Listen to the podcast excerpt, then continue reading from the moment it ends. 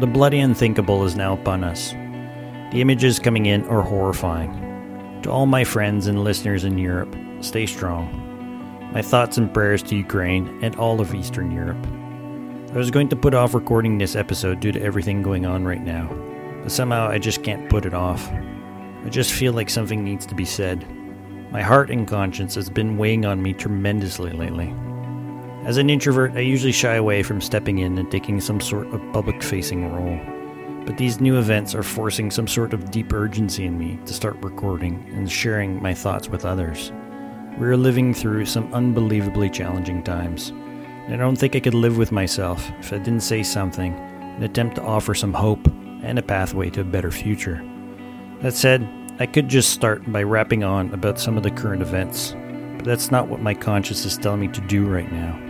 So, in keeping with my trailer and my hope to offer constructive project amongst the madness, here's my attempt to share with you how I came to discover Michael Brooks' work and how it saved me from the cult of personality and political movement around figures like Jordan Peterson, the rise of postmodern conservatism, and the ongoing resurgence of right wing authoritarianism as described in his book Against the Web. Before diving in, though, I'd like to give another big shout out to Jeremy Johnson and the crew over at the Mutations Discord.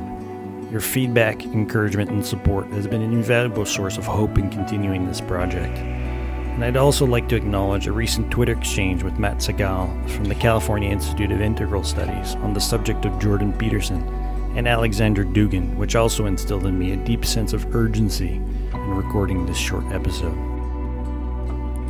I first got exposed to Jordan Peterson in 2016 when he released a series of videos criticizing the act to amend the Canadian Human Rights and Criminal Code to introduce gender identity and expression as prohibited grounds for discrimination by Justin Trudeau's Liberal government, also known as Bill C 16. Peterson argued that the bill would turn Canada into some sort of dictatorship if the LGBTQ community kept pushing their gender pronouns, compelled speech, identity politics, and political correctness on the left and adopted his so called idea of postmodern neo Marxism. He subsequently received a tremendous amount of media coverage, attracting both support and criticism, propelling him to international fame.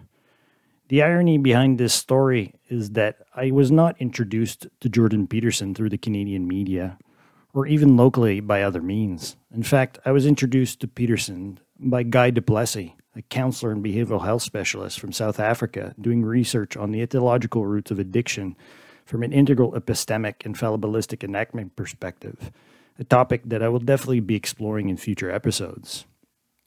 That said, I was shocked after the fact and asked myself several times how is it that I was introduced to Peterson from some way, for someone halfway around the world about this situation, and I'm the one who lives in Canada? Let me just say for now, I eventually joined Twitter, started following Jordan Peterson online, listened to his YouTube lectures, and got sucked into the phenomenon that came to be known as the intellectual dark web, or IDW.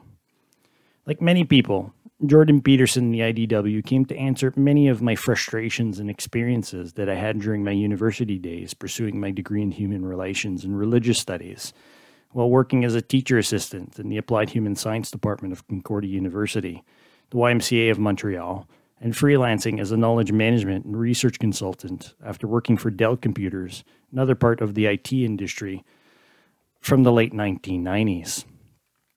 I agreed with Jordan Peterson about the current state of higher education and many academic disciplines. However, his analysis in no way reflected my work experience in various sectors of the economy and the neo liberal savagery I experienced growing up in the 80s and 90s that destroyed my family and compounded our suffering from the death of my brother of cancer in 1993. Needless to say, I was quite dumbfounded by Peterson's rhetoric, moral grandstanding, and vicious attack against many of his colleagues, students, and the institutions that had nurtured and cuddled him into the intellectual and so called professional he had become. Plus, his critique of the New Left in academia or higher education post 1968 was rather poor, in my opinion, at the time, since I had been nurtured by teachers that were grounded in the theological and philosophical thinking of George Grant, Gregory Baum, Charles Davis, Jacques Maritain, Jürgen Habermas, and Ken Wilber's corpus of work that spanned the entire field of the human sciences, philosophy, and religious studies. And it was roughly around this time that I stumbled across a book review of Francis Fukuyama's Identity, the Demand for Dignity, and the Politics of Resentment, entitled The Rebirth of History, over at Merion West by a rather unknown author at the time called Matt McManus. Probably one of his best, I might add.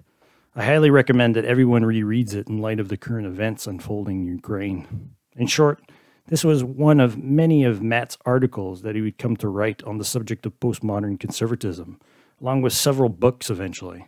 In fact, he had so much success, it eventually led him to collaborate on a book project with Slavoj Zizek and Ben Burgis, a, long, a longtime friend and collaborator of Michael Brooks, entitled Myth and Mayhem, a leftist critique of Jordan Peterson. For anyone that's been following me on Twitter since 2018 and listened to my trailer, you're very aware how much I appreciate and support Matt's writing and digital media projects. And I've even openly endorsed his idea of the New Engaged Left due to his association with Michael Brooks after discovering Michael's use of Ken Wilber's integral theory and framing his idea of cosmopolitan socialism in his book Against the Web. In fact, this is how I eventually connected with Jeremy Johnson, his mutation Discord community, and other fellow travelers that had picked up on this element in Michael's work started advocating for an integral or new engaged left of sort to emerge from the regressive vampire and post 1968 left as an alternative to the rise of the new right and postmodern conservatism being reported in several media outlets and embodied in reactionary public figures like Jordan Peterson, among many others. So, like many of you listening, and with whom I've had personal conversations, I can't begin to express the shock, grief, and sorrow of the loss of Michael in July of 2020. And even more so now with the current events developing in Ukraine and the ongoing resurgence of right wing authoritarianism in the US and in my own country of Canada. Yet, as much as I want to sit here and lament the loss of Michael, I can't help but think that is the last thing he would want me to do.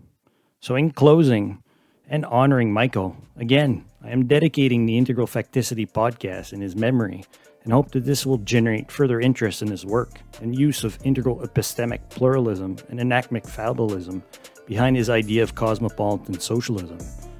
To be clear, though, I'm in no way trying to replace Michael by launching this podcast. For one, no one could ever replace him. And two, I'm actually a French Canadian and have never self identified as a socialist nor have I ever shared Michael's enthusiasm for Slavoj Zizek, Noam Chomsky, and his love of Marxism. That said, though, I am launching this podcast to challenge, in good faith, many of his past colleagues, so called comrades, and friends for dropping the ball and carrying forward many of Michael's ideas. In fact, this initiative is just as much a project of love as it is one of current frustration and disappointment in the current level of public discourse around Michael's legacy and work. And in so doing, I hope that my contribution will honor and help Michael's legacy to be remembered. May you rest in peace and power, brother. So stay tuned. Thanks again for listening and your ongoing support. Much love to you and yours, and God bless.